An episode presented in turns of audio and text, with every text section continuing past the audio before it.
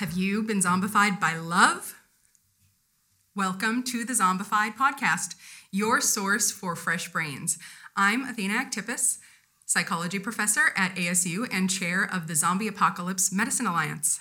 And I am your co host, Dave Lundberg Kenrick, Media Outreach Program Manager at ASU and brain enthusiast. We really like brains. We, We love brains. So, yeah, so when we say brains, we want you all to murmur brains as if you're zombies. So, Oh, yeah. we love brains. Brain. Perfect. All right, so whenever you hear a guest saying brains, I, I also think since this season's about love, when they hear us say love, they should all say love. I like that. Excellent. Yeah, so that's what this season is about, and that's what this episode is about. Undead Love. That's this is right. our our season premiere, our launch episode all in one. That's right, because this season we have quite a bit about how relationships can zombify us. There's there's a couple of sort of main themes, I think, Yeah. this season, right? And One so- of them is is definitely love, and that's what we're going to talk about today. So, let's talk about love. I'm not trying to be over analytical. Retracing time to remind myself how ugly this could be. But something else is taking over me. So, zombified is about all the things that manipulate us. That's right. Yeah. And this season is all about love, relationships, healthy and unhealthy things, including both relationships and just like your your own well-being as a human. Yep. And, and different types of relationships. So, Yeah. romantic relationships and parent child relationships. Yeah, should we um, talk about some of the episodes that we're going to Yeah. have in this I think season? So. All our. Little episode list.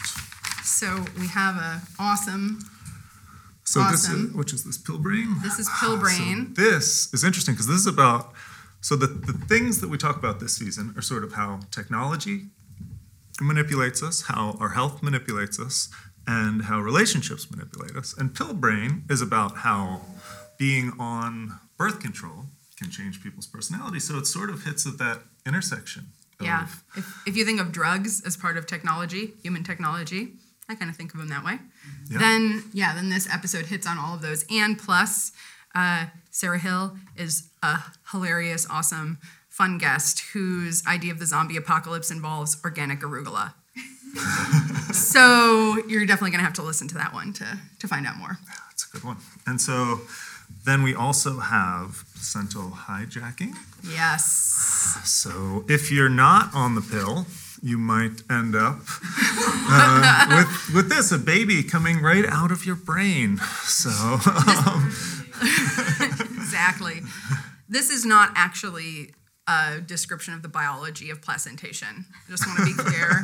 this is um, a, it's a it's a metaphorical um, explanation. Um, so David Haig is one of the leading theoretical biologists like of our time. He's made so many amazing um, sort of discoveries about how um, organisms actually hijack each other um, through sort of manipulating parental investment. Everything from plants to humans that are, are pregnant.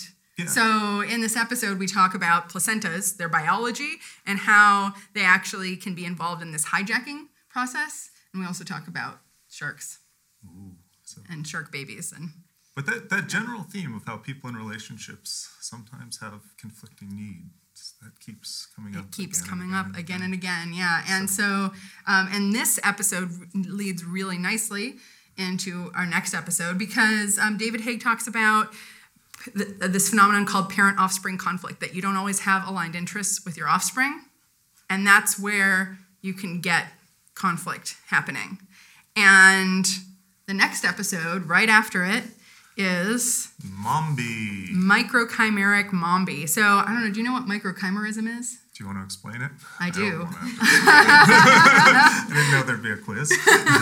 A microchimerism is when a small number of cells go into the body of another individual. And this happens while a woman is pregnant. Some of the cells from the baby go into the mom, and from the mom go into the baby. And this can have all sorts of intriguing effects on maternal health and somewhat paradoxical effects on maternal And health. does it have effects on personality? We don't really know yet, but fetal cells have been found in the brain. Interesting. So they're there, they're expressing genes, doing something. So we speculate a little bit about what might be going on there. But um, yeah, so this is Amy Boddy, um, and she has a baby coming out of her This is also, Is this is this an accurate it's not uh, representation of how accurate. babies are born? This is not how babies are Oh, born. So, all right, well, so, all right, and then uh, Our next this, and then our next is Love Zombies and with Diana Fleischman. Diana Fleischman. How how people in relationships will use positive and negative reinforcement, mm-hmm. sometimes without even knowing it. Right? That's right. Yeah. So if you feel like you've been zombified by your relationship, whether for good or bad, or zombified by your child or even your parents, then this episode is definitely for you. Yeah. Even Yeah. if you don't know that you're being zombified, check it out. maybe maybe you're zombifying them, or maybe you could be. You know. Yeah. Or So- maybe you're so effectively zombified that you don't know that you're being zombified. That's true. So So you better listen. Yeah. and uh, we're lucky enough to actually have with us today Diana, Diana Fleischman, Fleischman. So- who will be our first guest for our live launch today. Diana.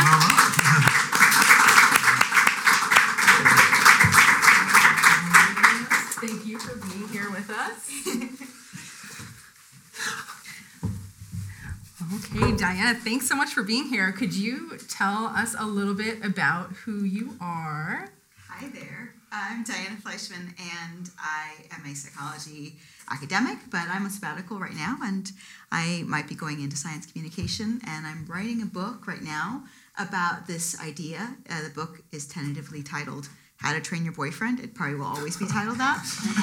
and it's basically about the idea that we evolved to use these kinds of principles uh, with one another. So I've always been somebody who's kind of attracted to rebellious ideas. And when I was young, evolution was not taught in school, so I became obsessed with evolution. And then when I started studying evolution, behaviorism was really in my line. So then I became obsessed with behaviorism.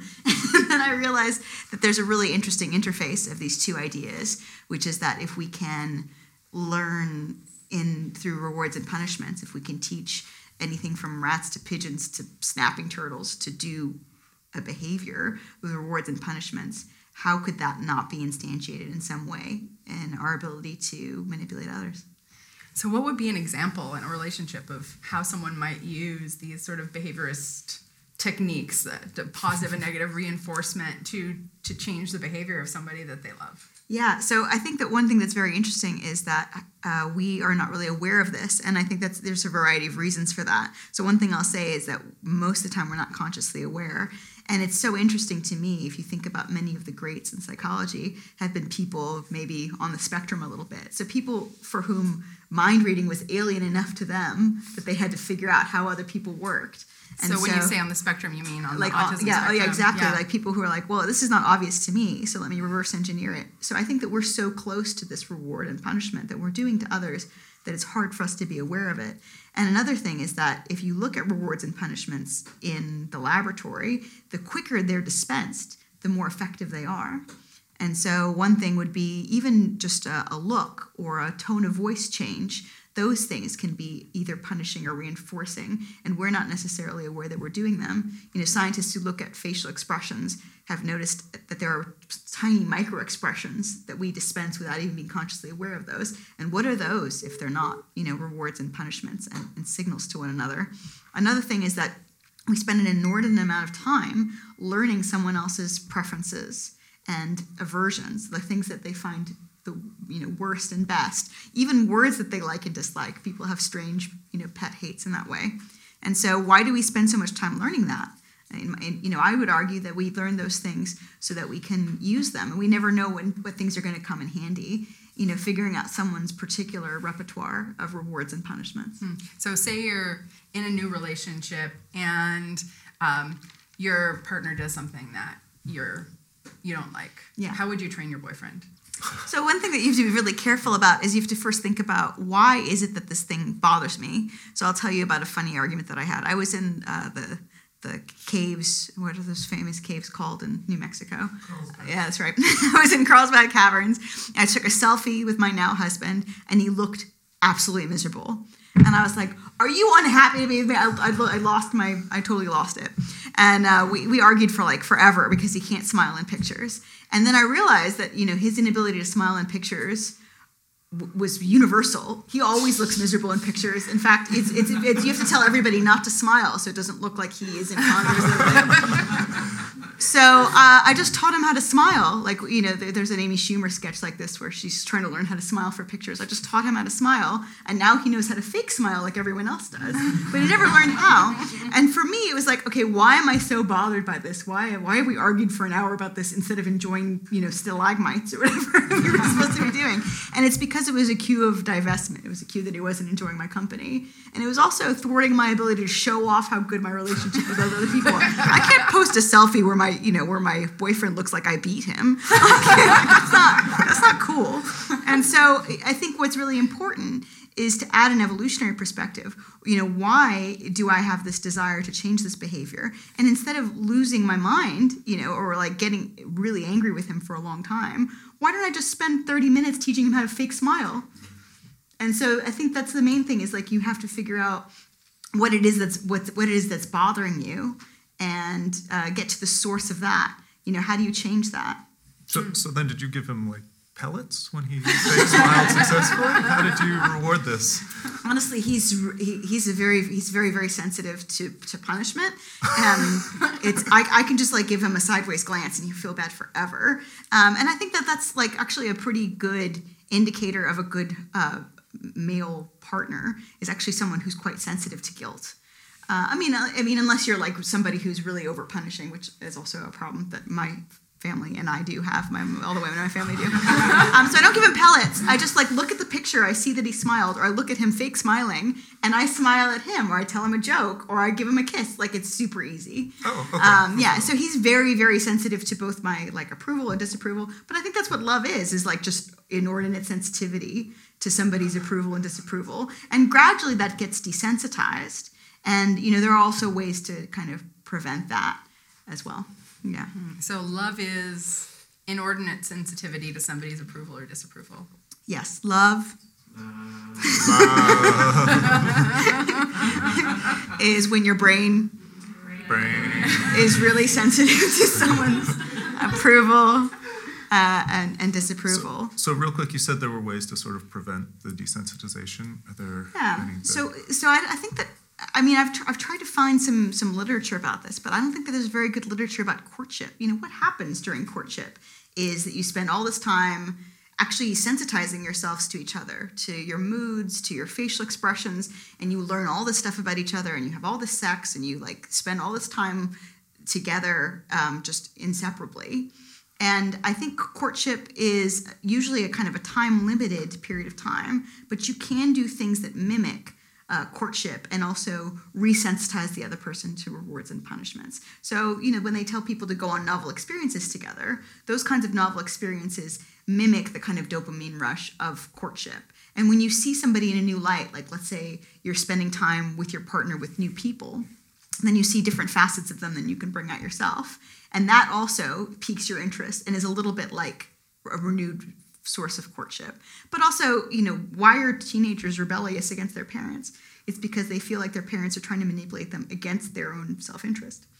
My parents are trying to keep me from having sex. Sex is the exact thing I want to have. So, like, I don't know why they would do that, right? So, there's this like rebellious period that happens. And if your partner gets the sense that you're manipulating them against their self interest, or if you use rewards and punishments all the time, you know, just like like nagging. Nagging is basically continuous punch and punishment that desensitizes you. The same way as like you- you've seen kids in the mall or whatever, like mom, mom, mom, mom, mom, mom, and then only when the kid yells does the mom respond. Sure. You're, you know, you're training the kid.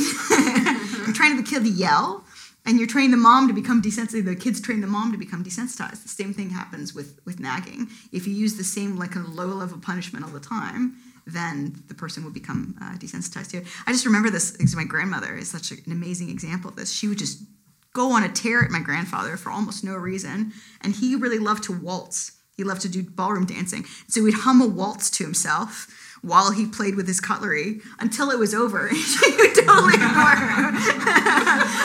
and I just thought, like, she is really not doing what she means to do. She's getting all worked up. And uh, you know the, the whole purpose of that is, is being thwarted by him humming a waltz to himself. So it's it's a little bit like an arms race. So, so she should take him on a vacation and yell at him there. right? Well,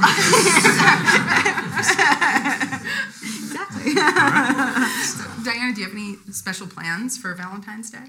I do not have any special plans. I mean, uh, my husband might have special plans. I'm just coming back from Arizona. I think that's good enough. Great. Well, thank you so much for being here with us. I think we should uh, have our next guest, Yeah. Katina Michael, come on up. Thank you.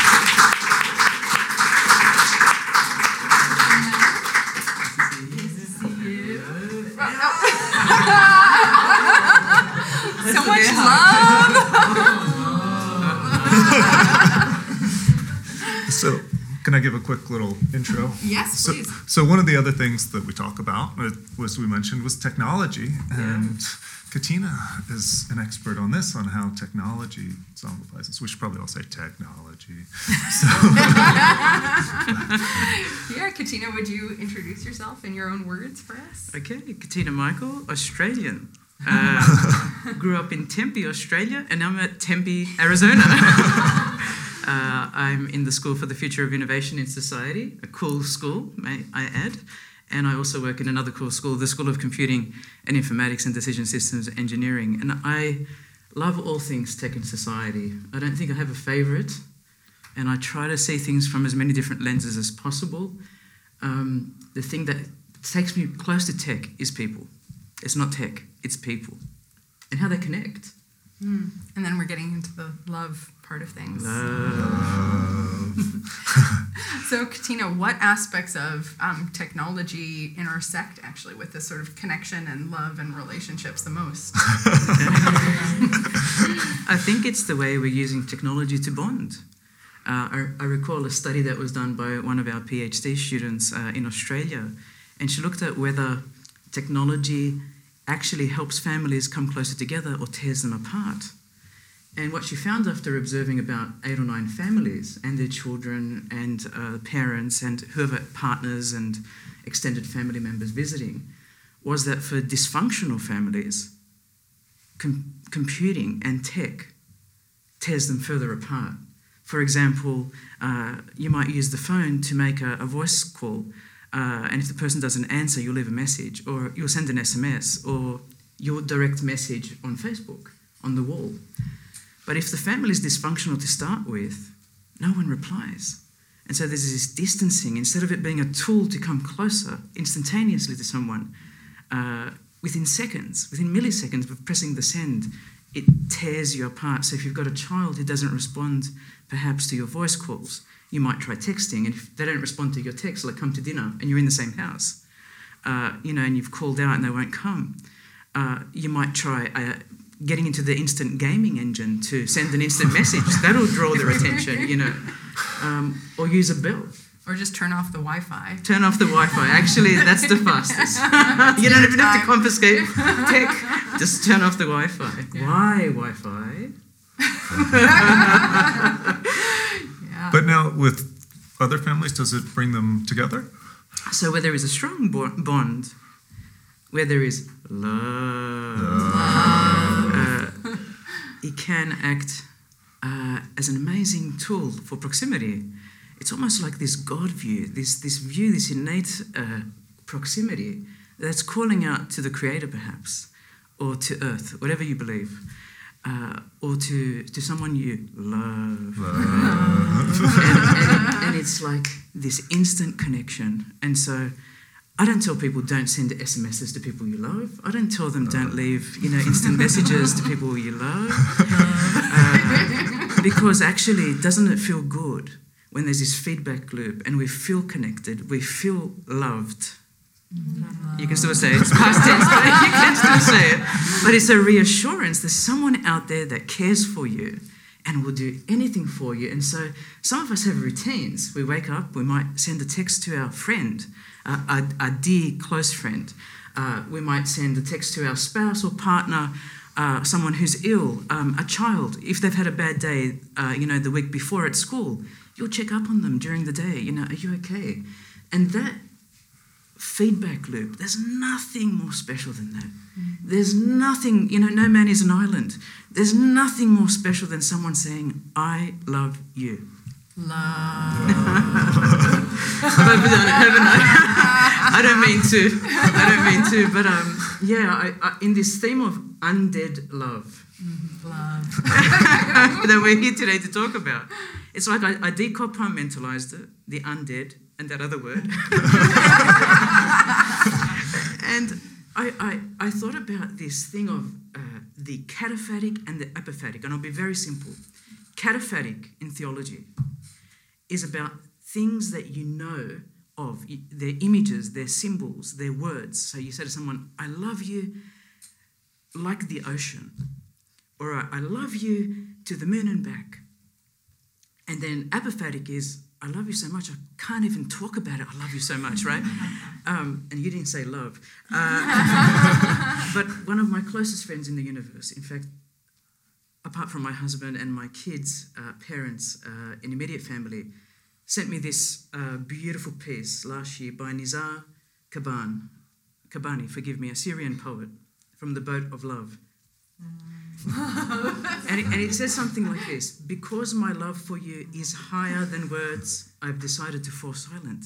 And that's the apophatic, right? Because my love for you is higher than words, I have decided to fall silent. It's on the front page.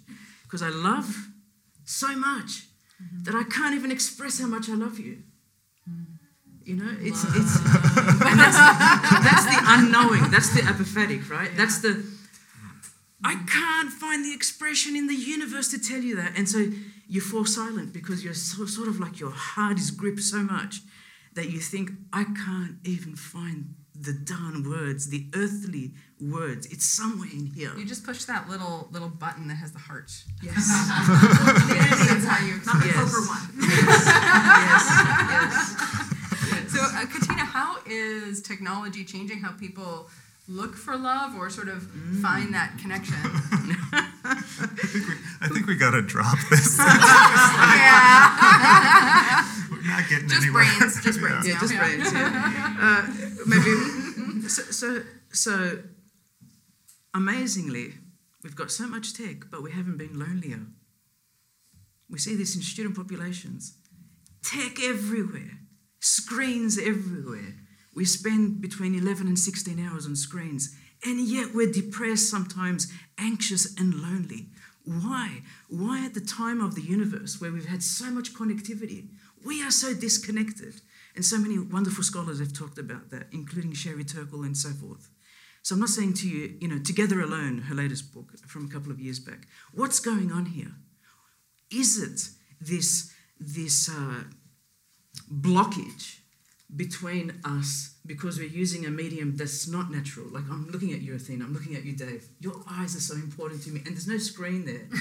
You know, you know. I could be. I, yeah, there could be. I could put it like this, you know. Uh, but there is a screen over there. Yeah. But but it's like we're seeing through each other. We're not looking at each other's eyes. I, I did an exercise in, in a class, a Barrett class here at ASU, and uh, Professor Zachary, Greg Zachary, asked me just come in and do something, and I said okay. So I listened to him for half an hour, and then I decided to do a simple task. I said, students, you're some of the best students in the United States. Drop your books, go into pairs, and look at each other's eyes. Two minutes. You know, people were doing this. Uh, you know, they were this. You know, uh, started to talk but not look at each other. We can't do it anymore. Why? It's the most beautiful, most powerful, most empowering, most incredible thing. And I'm worried that we're seeing through each other with this. It's great for when it works, but if it doesn't work, we've forgotten what it feels like to touch. It's all right. And, and I've been on planes where people have shared some of their stories with me, uh, their marriage uh, discussions. And they said, you know, we feel so distant. We're in the bed, we're texting each other, we're on the laptops. we're not sharing the intimacy. People have stopped making love. People have stopped having kids. People have stopped touching. I'm too tired because of the messages.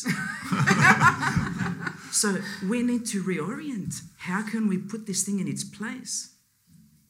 How could we do what you were talking about with relationships, but Yeah. with this? Because you know what? Studies have shown that we have a deep affection for this and that we can't live without it. It's Apple satisfaction survey with uh, Apple iPhones. Deep affection, separation anxiety. But we don't have that with people.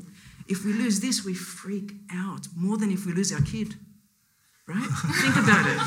Think about it. It's true. it's true. It's true. It's an interesting example of the you know proximate versus distal reinforcement. If all your social reinforcement is immediate, coming from here, and making plans to make have lunch with a friend takes an hour, then what's the easier way to get reinforcement, even though that's not nearly as good or satisfying? It's like that game of Pong. You know, it was the 1970s game on the um, Atari. I hit a shot, the shot comes back. So you're using a, a striker, and the, the, the ping pong ball is coming back and forth.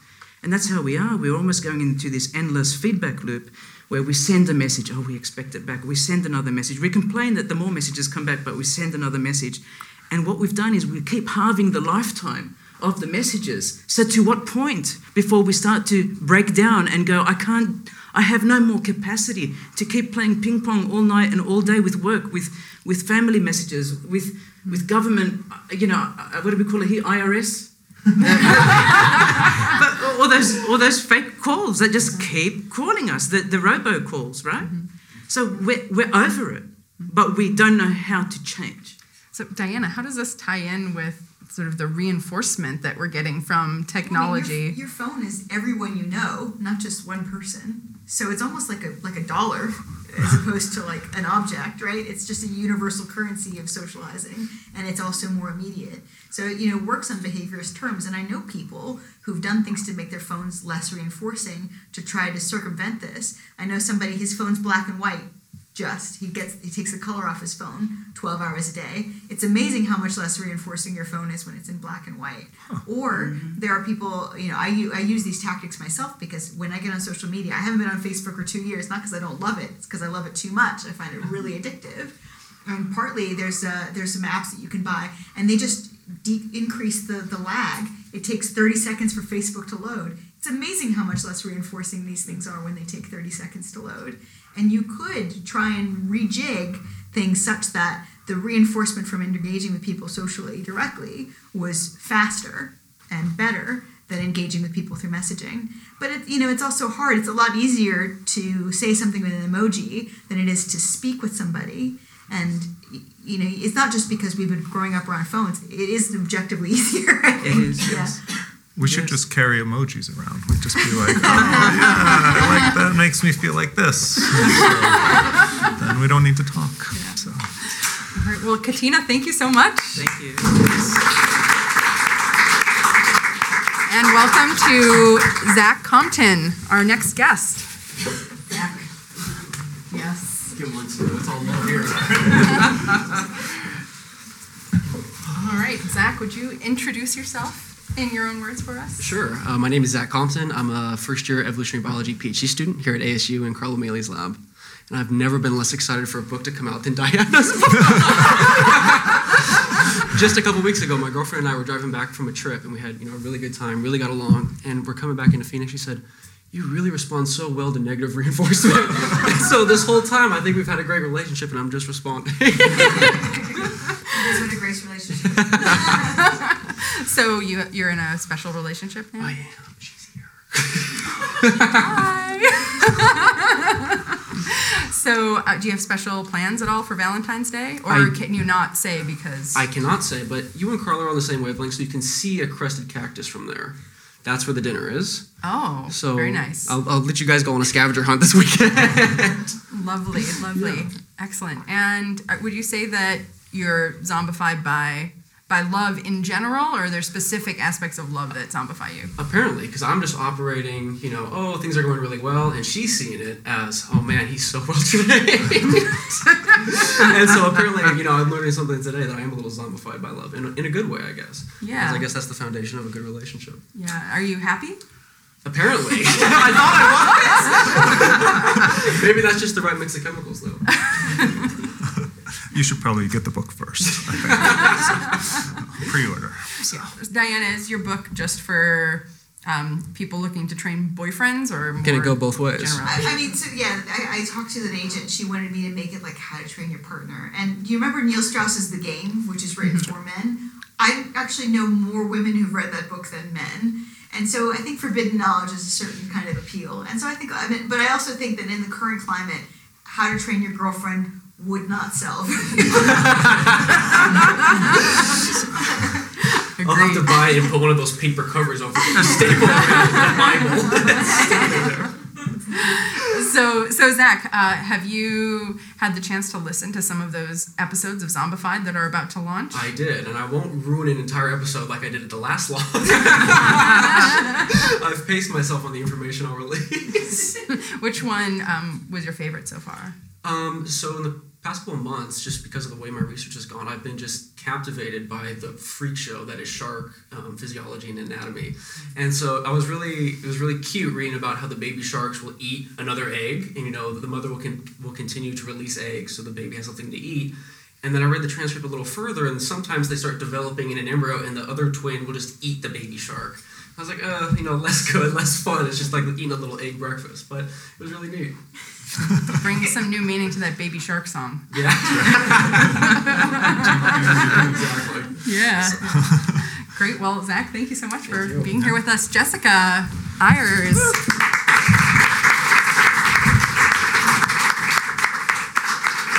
Jessica, welcome. welcome to Zombified. Would you introduce yourself in your own words? Yes, I am Jessica Ayers. I am your zombie. Um, uh, and I study the behavioral manifestations of genetic conflict in humans. What does that mean? Um, so, if you listen to Amy and David Haig's podcast episodes, they will explain it much better than I do. But basically, like, think back to Biology 101 there's eggs, there's sperm, they make a completely new human, and that's actually not the way it works. Um, genes from your mom and genes from your dad are always battling it out during your development and across your lifespan. And so I study basically how that inherent conflict actually is expressed across the lifespan. How does it get expressed? Um, so we have some stuff about pregnancy eating behavior um, and how pregnancy eating behavior is actually potentially a manifestation of genetic conflict. Um, and so we have some pretty cool suggestive evidence that we can predict potential pregnancy complications from this eating behavior.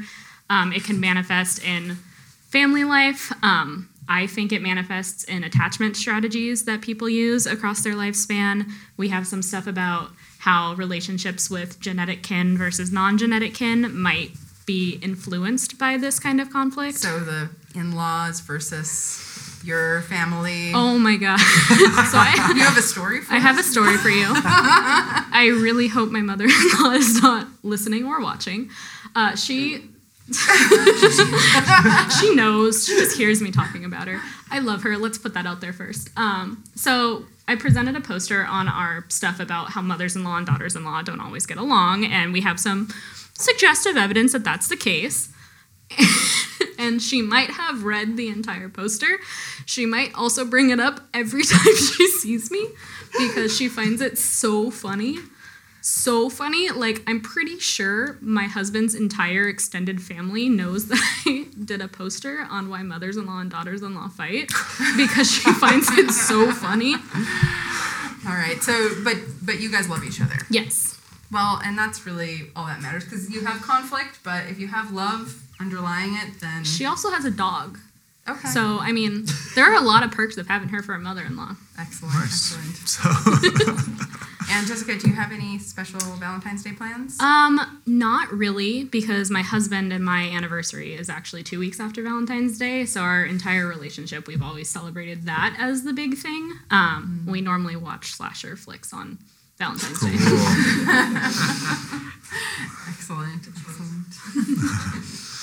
Yeah, so um, I'd like to invite you guys to um, to tell us all of you a little bit more about anything about your own relationships that is sort of you know potentially relevant or interesting for this discussion of zombified love? Uh, sure enough, it's your turn. Uh, I can give you an example of how zombified my husband is. All right. Uh, so I am insane. Apparently, the way that I cope with graduate school is by adopting pets.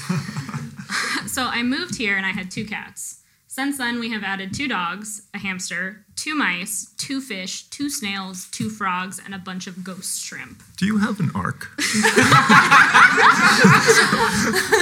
Maybe. Is there anything we should know Maybe. weather-wise? I mean, I'm not saying that the apocalypse is coming, but maybe my house is a safe place to go should it in.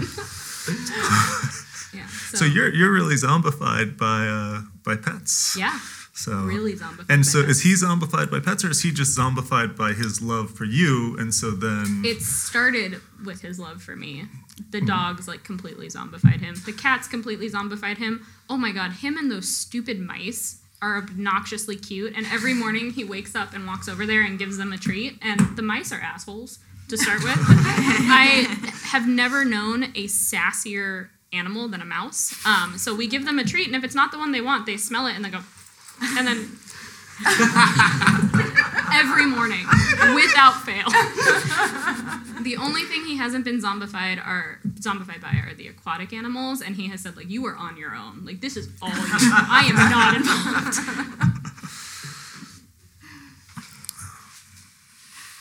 I just wrote a chapter about animal ethics and, and evolutionary psychology, and some of the people at uh, University of Portsmouth have done things about dog behavior and how dogs zombify us. And so the one thing that's really interesting is that dogs can do this thing where they, they have this muscle here, um, and they can like raise one eyebrow, and it looks very much like what a kid does. In fact, this is gross, but if you dissect a dog's face, they have more facial muscles than, than a wolf does, and they can make more kind of what they call pedomorphic, like childlike facial expressions. And so dogs who can make this um, very sad face, um, they tend to get adopted much faster than dogs uh, who can't make this particular face. And so you just have to think about, um, you know, it, it's just unbelievable how much dogs kind of influence behavior. And in this paper, I was also writing about how um, people love dogs that have serious health problems. so, you know, pugs and uh, uh, King Charles Spaniels and bulldogs and things, they um, have their brach- brachyscephalitic, I can't remember if that's exactly the word, um, but they have these short snouts, which means that they like fart all the time and they die in the heat. Like, dog, you have one job, and that's like not to die randomly. And uh, they, they do, and, and there's this one study that said that people who have dogs who, are, who have these, these short snouts, any of all these health problems, they feel closer to their dogs. And so this actually reminds me a lot of codependent relationships, is that actually many people love people who need them, and they actually really reward behavior that would objectively seem like it's it's no good. And they people do the same thing with with dogs, is that they're rewarding the behavior that means um, this dog's not attractive anywhere else, like farting, and, and this dog would would die without me. And so it's weird because you would think that people would be reinforcing their kids and their partners for showing independent, self-sufficient behavior, but really the opposite is true. You know, we often reward the worst and most codependent kinds of behaviors in others and our pets and our spouses and our kids. But do people like it when their spouses fart? Some people do. no, but people do like it when when their when their partners. I, I was actually looking at uh, you know alcoholics. So um, some clinical psychologists try and train the spouses and families of alcoholics um, in behaviorist techniques to prevent them from you know drinking or engaging in other kinds of sabotaging behaviors. But the interesting thing is that a lot of people are rewarding their partners for the behaviors that uh, start the drinking or even the drinking itself because it means that they rely on them. They're like sloppy drunk and they can't or that nobody else will want them. And so we might not be aware of it but actually what we're doing is trying to make it such that you know other people are uh, are dependent on us and the last thing I'll say is like, you know, you were talking about watching slasher fix on Valentine's Day. Um, there's this this concept that I'm working on right now, which I call weirding, and it's about how we try to make other people more uh, unusual in the same way that we are, so that we're more singular to each other, and that we're less replaceable through other people. And so, if I can weird somebody, if I reward them for expressing similar interests in me and similar preferences than me, then I can make myself less replaceable. That's really interesting. It is really interesting. So, uh, Diana, can can I ask, uh, how does that relate to like different um, sort of relationship patterns, right? Because I know that you know if you have a monogamous relationship, then potentially it might be more important to kind of Yeah. have someone who is just for you versus if you have a open relationship or a polyamorous relationship. Do you feel? You Well, we, we've been we, since we got married, we've been like disgustingly monogamous. But I will say that um, we are we are the polyamorous professors. Uh, me and my husband are, and we have talked about this quite a bit because you know how I was talking earlier about you know extending the kind of process of courtship, extending that. Um, actually, when you occasionally see other people, that does that actually. So it's very easy when you're monogamous and you're irreplaceable to each other, and when all the social norms and things say that you can't leave each other, that you stop trying. Because really, if you think about it, we expend as little effort as possible. That's why exercising doesn't feel great. It's because sitting on your butt feels awesome because we are designed to expend as little effort as possible in every domain including in, in the mating domain. So one way of you can remind yourself, like on Valentine's Day, to, to take care of each other and and be kind to each other. But if there's active competition, then actually it makes you treat each other uh, better. And you know, we just like to sprinkle a little bit of that of that in, definitely. And so that also makes the other person more reinforcing in the same way that a toy is much more attractive if somebody else plays with it. I mean, that's that's just going to be your, your favorite thing. Even dogs do that, and so you have to think about, um, you know, the the reward and punishment are not just kind of in a vacuum, but they're also contingent on how the social cues you're getting about um, how valuable someone or some behavior is. So you guys are the polyamorous professors. Well, there's a video about us like that. Yes. I, I mean, it's so funny because people are like, "Oh, you're really wedded to." We're not really wedded to this idea, and I, So to I, but I do think that uh, it is something that we that we think should be you know considered, and it, it's also I think more stable than um, you know some kind of hardcore monogamy. I think it's somewhat more stable. It has some more flexibility to it. And Esther Perel and many other people have talked about this uh, this recently. In that uh, you know if any kind of outside interest is a total betrayal, or if our narrative about love is that if you're only interested in one person, in love with one person, um, you know, I think Geoffrey Miller, my, my husband, did a poll on Twitter, which was like, how many people have you been in love with? And everybody said one, because I think the society accepted answer is that anyone you were in love with before your current partner, partner doesn't actually count. You're only really ever been in love with one person. And so I think that if we had more flexibility about these various ideas, it would be better. Um, but I also think that if we added a little bit of outside interest or added a little bit of of you know seeing our partner admired by other people, you know thinking about from an evolutionary psychology perspective.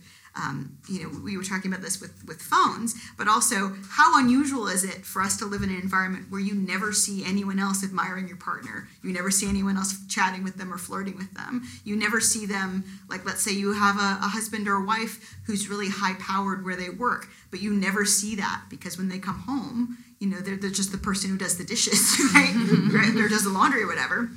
In that context, uh, if you never see somebody being admired, then you can't value them as much as you maybe as you much as you maybe should. And so I think that adding those elements in, whether it's through some kind of openness or at least through seeing somebody in the context where they're most admired and most valued, can really help a lot in not taking each other for mm-hmm. granted and help you know find that other person more rewarding. But you said that things have changed a little since getting married. Well, I I've moved to a new place. It just seems like a lot of work to date new people. I mean, um, the main the main way that I kind of in uh, that I, I like to do polyamory is because you know when you break up with somebody, you spend all this time getting to know somebody and learning about them and meeting their family and stuff, and then um, you break up with them and then you forget all about them and you never talk to them again. I think that's terrible. And so one of the main things that that, that we do is that I am in touch with and sort of semi-date everyone I've ever dated, basically, still. And um, and that way, I feel like I'm not like so dismembered, to use a zombie word, from from all my previous. Uh, you know, previous um, phases of my life, and it just it really bums me out when people get break up and they're like, "Oh, what a, that was a total waste of time," or "That was three years gone," or whatever. I'm like, you know, no, there was so much stuff that you that you might have learned, and if you completely detach yourself from all that because of this narrative that you have one person and one person only, I think that's really really sad. Interesting. Can I share? Yes, Katina. We're, we're, we're almost chalk and cheese. Uh, Oh, but, but, but not from the perspective of like, listening to your thoughts, I think uh, uh, beautiful with respect to how to respect each other and how Yeah. to keep that light happening. Uh, for someone who's only ever kissed a man once, uh, in better colours, be, be, my whole life actually, uh, the only person I've ever kissed is my husband. Uh, married at 18, been married for 25 years, happily married. That's awesome. Um, but I'm not going to say to you uh, it's been easy. I'm not going to say to you uh, that uh, actually I've never thought about somebody else. Just keeping the blinkers on, and I focus on on this beautiful person. That the mystery of love. You look into their eyes, and it's unending to me. Um, I find so much uh, vitality, so much rigor in him that every day I, I, I tell him I love you, and he says to me, Do you know what? There's no one else I want, I, I could ever even think of next to me in my bed. I go to sleep happy as a person, it, happy, content that I have the person I had to meet. Um, but, but, but may, maybe that, and it's not to say to you, I don't tolerate your. Not to say, each, yeah. each unto their own journey. Absolutely. I think monogamy, like I think that kind of thing where you've grown together is really beautiful. And I do think that um, some of the traditionalists have it right. Uh, you know, I was, uh, I'm 38. I was 38 when I got married. That's really late. In some cultures, you know, you, you, you might as well be in a nursing home at 38. You're never going to get married. And so that's a really long time to, to date. And there's this awful thing that traditionalists say that women are like a piece of tape, and the more the more you stick to somebody, the less sticky you get. But I do think that I fell really hard in love with the person I fell in love with when I was 16, and we had literally nothing in common. And I wouldn't even talk to him for five minutes today if I met him. But it was I was I was receptive in a way that I am not anymore.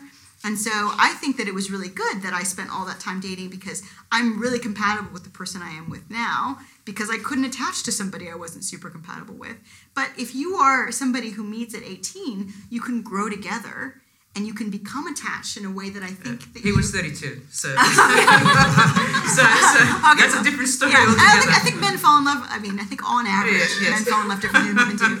Um, but I'll just say that I do think that uh, that if people meet young, and this is why traditional societies really really encourage this, is because you are less. You know, if you talk to people, and they're especially in New York or something, women in their 30s and 40s about who they want, they have to read the kind right kind of books and like the right kind of wine and drive the right kind of car. Whereas you know, when you're 18, you can just look in somebody's mm-hmm. eyes and fall in love. Mm-hmm. And I do think that's something that people don't really talk honestly enough about is how much easier it is to be zombified when you are young. I agree with. I, I agree with that. I agree with that. That A lot turns into your brain the older you get. You think more. You know, I was always a very reasoning, logical person. You know, uh, I didn't date my husband before I said yes, I'm going to marry you. Right, the most illogical thing I've ever done. I thank God it was the right thing I uh, that I did, uh, and that we've lived happily ever after. Um, but it was the opposite. You know, you said, have, have I ever done anything romantic? That was the opening question. I think the precursor to the to the show. Crazy. Yeah, crazy, crazy. crazy, For right? Yeah. Crazy for love. Well, imagine going to a high school reunion, seeing your teacher he hadn't seen for four or five months, walking down towards his old restaurant after the school reunion because your lift didn't arrive, and as you're walking, your then ex-teacher, who happens to be your theology teacher, says to you, Have you ever been in love? And you say no. And by the end of that trip, two kilometers down, you end up engaged. Wow. Uh, and uh, on my 25th anniversary, in, on December 13th, um, I was at Sydney Harbour. We had celebrated two days before when I went back to Australia. And I thought, I have to write this story out. And I pounded out 10,000 words in about two hours. And then we compared notes. Did that really happen? Do you remember that? Do you remember that we almost got killed crossing the road to the church? You know, beep, you know, before that big proposal. But it was like that was life changing. Hmm. You know, and you think to yourself, how was that orchestrated? How was that crazy? That was the craziest thing. You know, I think everyone thought I was going to become a nun. You know, seriously. You know, the last person who was going to get married is that girl who's got the scholarship and wants to do theology one day. Uh, but it happened, and I just still can't believe it. It's a miracle. I still think my marriage is a miracle. And many of us have these amazing collisions. At the least time you expect, and you think, you? like, like you're the one that I was destined to marry or to be with as a partner or to love. Love. but, but I share that with you because here you have two stories, seemingly opposite, but the, the same binding connection is that. That this joy of not only wishing to spend the rest of your life together, but perhaps offspring, perhaps uh, looking after animals and pets uh, together as a, as a unit, uh, perhaps sharing. And I, I'll tell you my favorite passage. The most amazing thing about that word, love, is that you can give, a, give it away as much as you want. And guess what? It doesn't diminish like money, it increases. And St. Augustine, who was a, a depressive at one stage, fighting his sins and fighting his, himself in the city of God with his autobiography, at the end, he basically said, Love is the only thing that counts. You can give it to someone freely. Don't sit there hoarding it. Give it because you're just going to increase the love in the world. It's back to your human generosity projects, um, Athena, that I love so much. What's the problem about being generous? What's the p- problem about being happy for the partner more than we are for ourselves? You know. In fact, who isn't happier for their loved one more than they are when good things happen to them? Well, you're sounding a little polyamorous right now. Thank you. I, I love that. I love the commonality.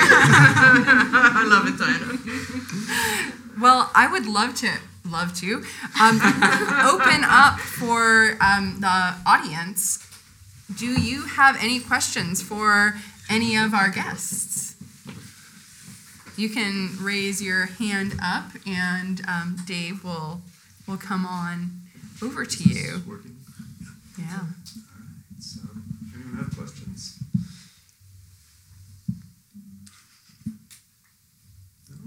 Questions for our Let's, guests? let's rephrase it. You definitely have a question. Who has a question? All right. So I, I am very concerned by the, the way that technology is zombifying us, particularly the phones. Um, and so Diane shared a few ideas about reducing the at least the pos- the feedback uh, addictions. But um, I'm wondering if, if you have other um, other ideas about how to, in terms of how technology is influencing us, or society. What are the good solutions to that, or what are good interventions that uh, you would want, like to see done or is being done? Both of you. No, no. I mean, I just, I just, I don't know firsthand because I don't know people who work at Facebook or Twitter or, or, or any of the other ones. But I, I do know that they that they try different things out. They do A/B testing. I've heard, for example, that the the gap between when you load Twitter and when it shows you how many notifications you have is actually a behaviorist design. It builds up some anticipation before you see that dopamine hit of like, oh, 10 people have mentioned me or liked my tweets or whatever. It's so exciting. I don't use Instagram because that would probably just blow my mind. Uh, but yeah, I wonder if you have any ideas. Like, sh- you know, if you could have a program on your phone. Now your phone tells you how many hours a week you spent on it, which is uniformly horrifying. Yeah, um, so many different solutions. It's a great question. We're all struggling with it, even me. Um, some physical things. Um, don't have your phone with you in the kitchen, in the car, in the bedroom. That's really tough because that's where people talk to each other. You pick up the kids, yep, yep, yep, yep, yep, right, in the car. Or you go to sleep with your spouse or your partner, or you put your kids to sleep. Don't have it in your pocket. And in the kitchen, it's a sacred space where you're cooking. Um, often when I've cooked and I haven't had a chance to run and throw the phone away somewhere or put in a bag, the kids will hear the ting. And they say, Mummy, a message. And I say, Don't worry about the message. We're together now. That's it.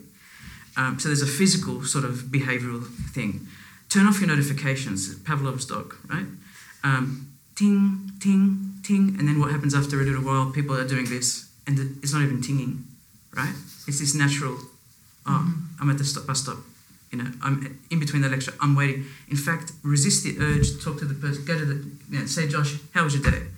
And that's also hard. Turn off the notifications. Um, I would say you could self-regulating software, like a, a, a company I was an ambassador for in Australia. The company is Bugbean. It had 11,000 downloads of its app in the first month, and the, it was the highest rating app in Britain for a short time. Even though it was an Aussie app, and antisocial. It lets you set barriers. There's nothing wrong with Facebook, right? If it's 30 minutes, if it's an hour, if you use it for your work, 20 minutes, whatever it is. People have a, a big problem, particularly in the workplace. Um, Pew came out two years ago by saying um, 20% of the time to 40% of the time people are on the internet at work is non work related stuff. That's a problem. Productivity dips. We see that with our young people who are coming into consulting firms. In fact, uh, partners from some of the big four have said to me, Katina, it's the 17 screens are open and nothing's doing. Right? All these screens, and then the work turned into the boss or to the academic or to whomever uh, is not even a page. It's sloppy, and you think we've lost face. We don't even realize that this is not credible anymore, right? Um, there are other things like uh, removing the app completely if it's bothering you. And we see this in times go up and down. It's a peak and trough. Uh, some of our young people, particularly, are suffering, uh, particularly girls. Women are more susceptible. It's been proven by all the Facebook, Facebook addiction scales, the South Korean addiction smartphone scales. There are now different scales for different things. And so, if women are predisposed by nature to compare, to look at the other, uh, to look at that woman who's online and to say, oh, she's got the best holiday, she's got the best family with the perfect three kids, which really none of us have. The reality is, none of us look curated at night time when we're dealing with the difficult problems. The most difficult problems in the world are in our household, right? We face them every day. Um, and and uh, some of this is the tech. When the kids are playing video games on their phones, listening to you passively when they should be doing homework. Well, you can play games, there's nothing wrong. Do your homework first sort of and it's it's always been constantly reaffirming and positive reinforcement. You can't tell a child switch off your computer switch off your telephone. It doesn't work. You've got to be positive about how you approach the child. You've got to whisper in their ears daily in a positive way. You know you're doing so well. How about trying this? You know and model model the behavior as parents because often we are the worst offenders. You know when babies um, pick up a, a frame and start doing this. or a magazine. or, or, or when they get their fake mobile phone, which the parent has bought at the toy shop for two cents, and start pacing up and down the hallway, acting like you because you're always on the phone like I am, right? What's this? What are, what are we showing? So these are just some very basic. I have papers written on this uh, with peers uh, who are psychologists, but please don't think I'm giving you the, the end solution. The most important thing to remember is that we're all responsible for this, this behavior, um, that it is addiction by design at times. There are people in the audience, like Sky, who's an economist, studying to be an economist and a mathematician, who was talking to me about behavioral economics. How, and I said to her, we can build persuasive technologies. We can design tech for good in the app so that the app says, that's enough for today because I've known you've reached your limit as a 16 year old. Age appropriate services, I'm, I'm creating a standard for that for IEEE at the moment. Are you 12? Are you 14? Are you 3, 6, 9? At 3, there should be no screen time. At 6, there should be this. At 9, there should be this. Just as ballpark guidelines.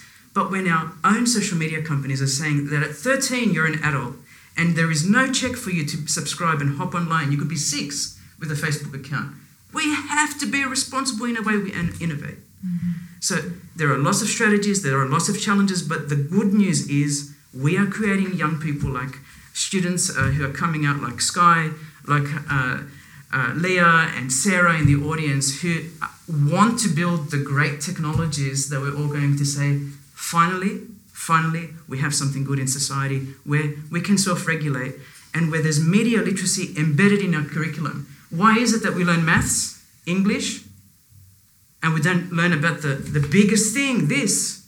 Our, our little ones should be learning about the power of this. How can we exploit this for collaboration, for good things, for, for innovative and innovation? And how can we leave those drawbacks uh, uh, with the young kids, particularly while their brains are forming? Do we have another question from the audience?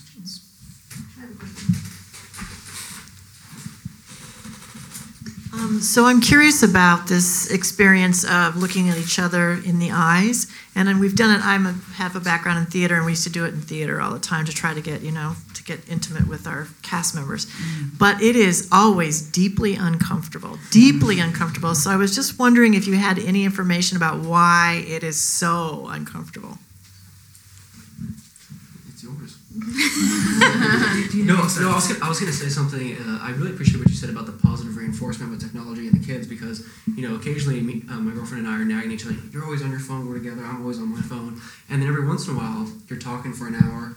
Where's my phone at? Oh, this was wonderful to have lost my phone for an hour. Yeah. And we're just lost in that. And that, that is so much more powerful uh, than, you know, being on each other about how much you want. So. Uh, just before we talk about why looking in the eyes is so awkward, uh, there's an app that I have called Forest. I'm embarrassed at how incredibly effective it is. I grow little trees, It's amazing. and then if it's I get on my phone, the little tree wilts. And it for some reason, That's awesome. I've been using this for a year, and there's like new little trees. And then if you have a partner, you guys can both grow a little tree Together. And, uh, And Geoffrey's convinced that these things are more for. are more like effective for women. He's like, I don't care about your little trees. Um, he's like, I'm like, can you get on Google Maps and see where we're going? I'm growing a tree right now. Grow your tree. the longer you're on your phone, the less good So it you is you grow you grow a better tree, and then you have to spend like you decide how long you're going to be on there, two hours, and then That's awesome. yeah, it's so silly. Um, but I'm really obsessed with this, and that's actually really reduced my screen time. Um, but I'll just say about looking in the eyes. Isn't it like a threat? It's a threatening gesture to look directly in the eyes of a stranger. It's like a, a dominance display if you're not quite familiar with each other. That, that's a very interesting thing. Um, I look at it from various uh, lenses, uh, particularly in, cultural settings. I, I taught predominantly Asian and Indian students uh, in Australia, uh, particularly in the master's courses of computing, and they will never look at you in the face. They may come right up to your nose because it's a cultural thing, but they will not look at you in the eyes. You know, this, this feeling of I'm watching you, but also it's disrespectful. It's a sign of disrespect to look in people's eyes, usually in particular cultures. Um, I do recall going to a class uh, at a time that uh, we were having difficulty having kids and we were going through an adoption course. It was uh, run by the Department of Community Services.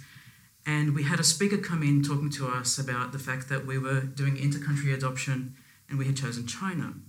And that the majority of children, particularly female, who are, whom are abandoned more than males in China because of the one child policy before uh, 2012, uh, would have some kind of cognitive delay.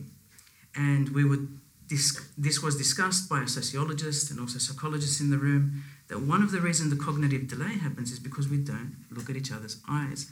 And so when there was one carer for 400 female babies in orphanages, how much sight is someone going to get? How much love is someone going to get? How much attachment? And so when you're taught, when you're going through parenting courses, you're taught attachment and feed the child closely, even if you can't breastfeed and you don't have the, milk coming through for whatever reason, or you can't because of other life choices.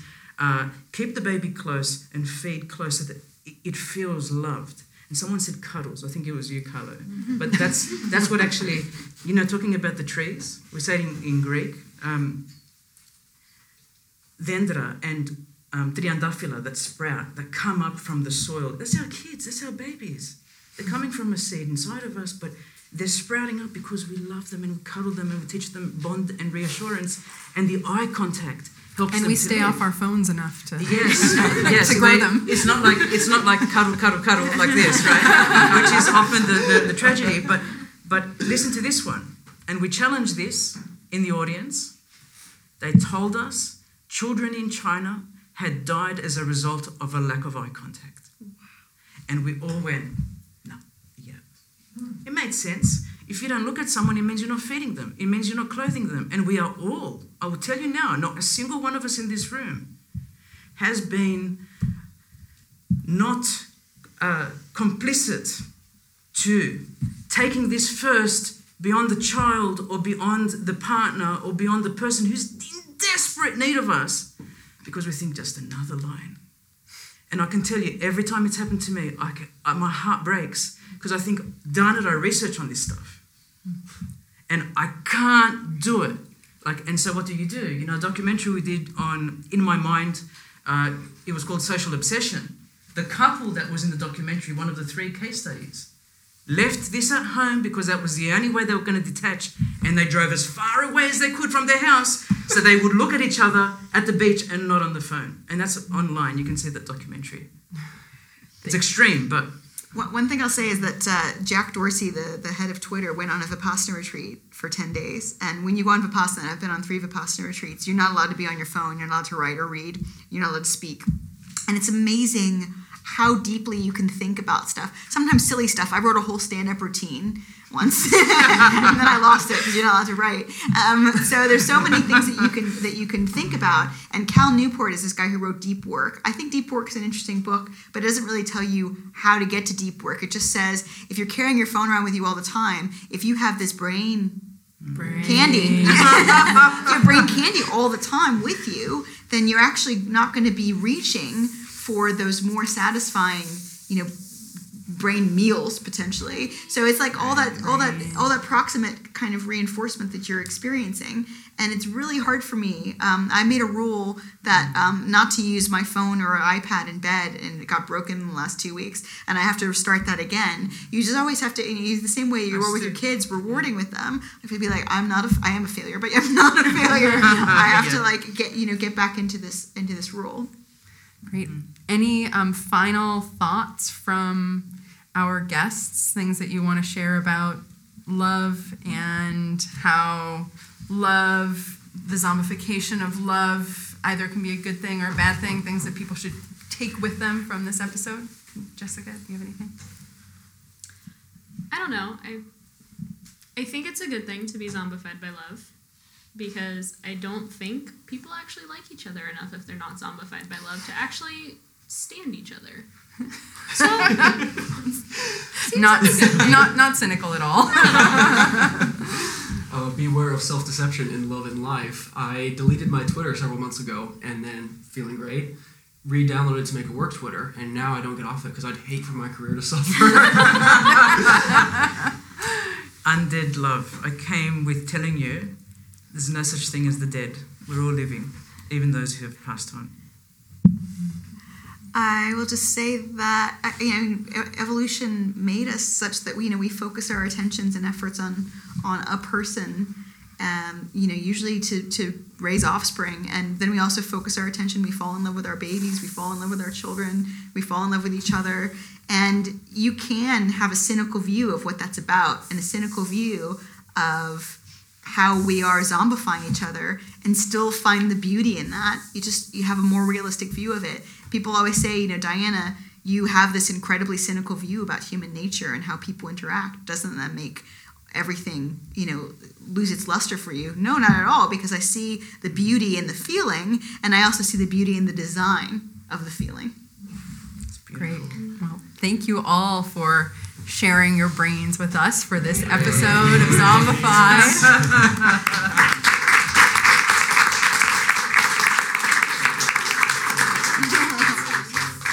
And if the whole world says that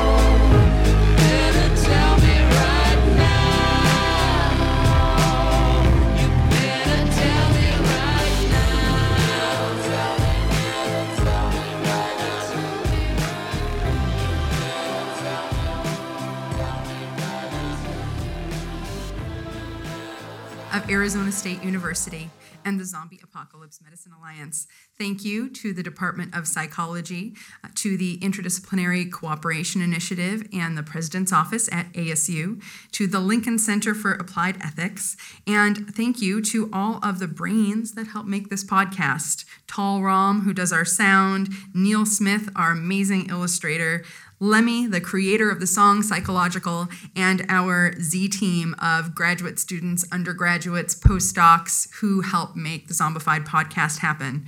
You can follow us on Twitter and Instagram. We are Zombified Pod, and on Facebook, we're Zombified Podcast. Um, you can also support us on Patreon. We are all educational, no ads, um, except for this one right now, to go on Patreon and support us.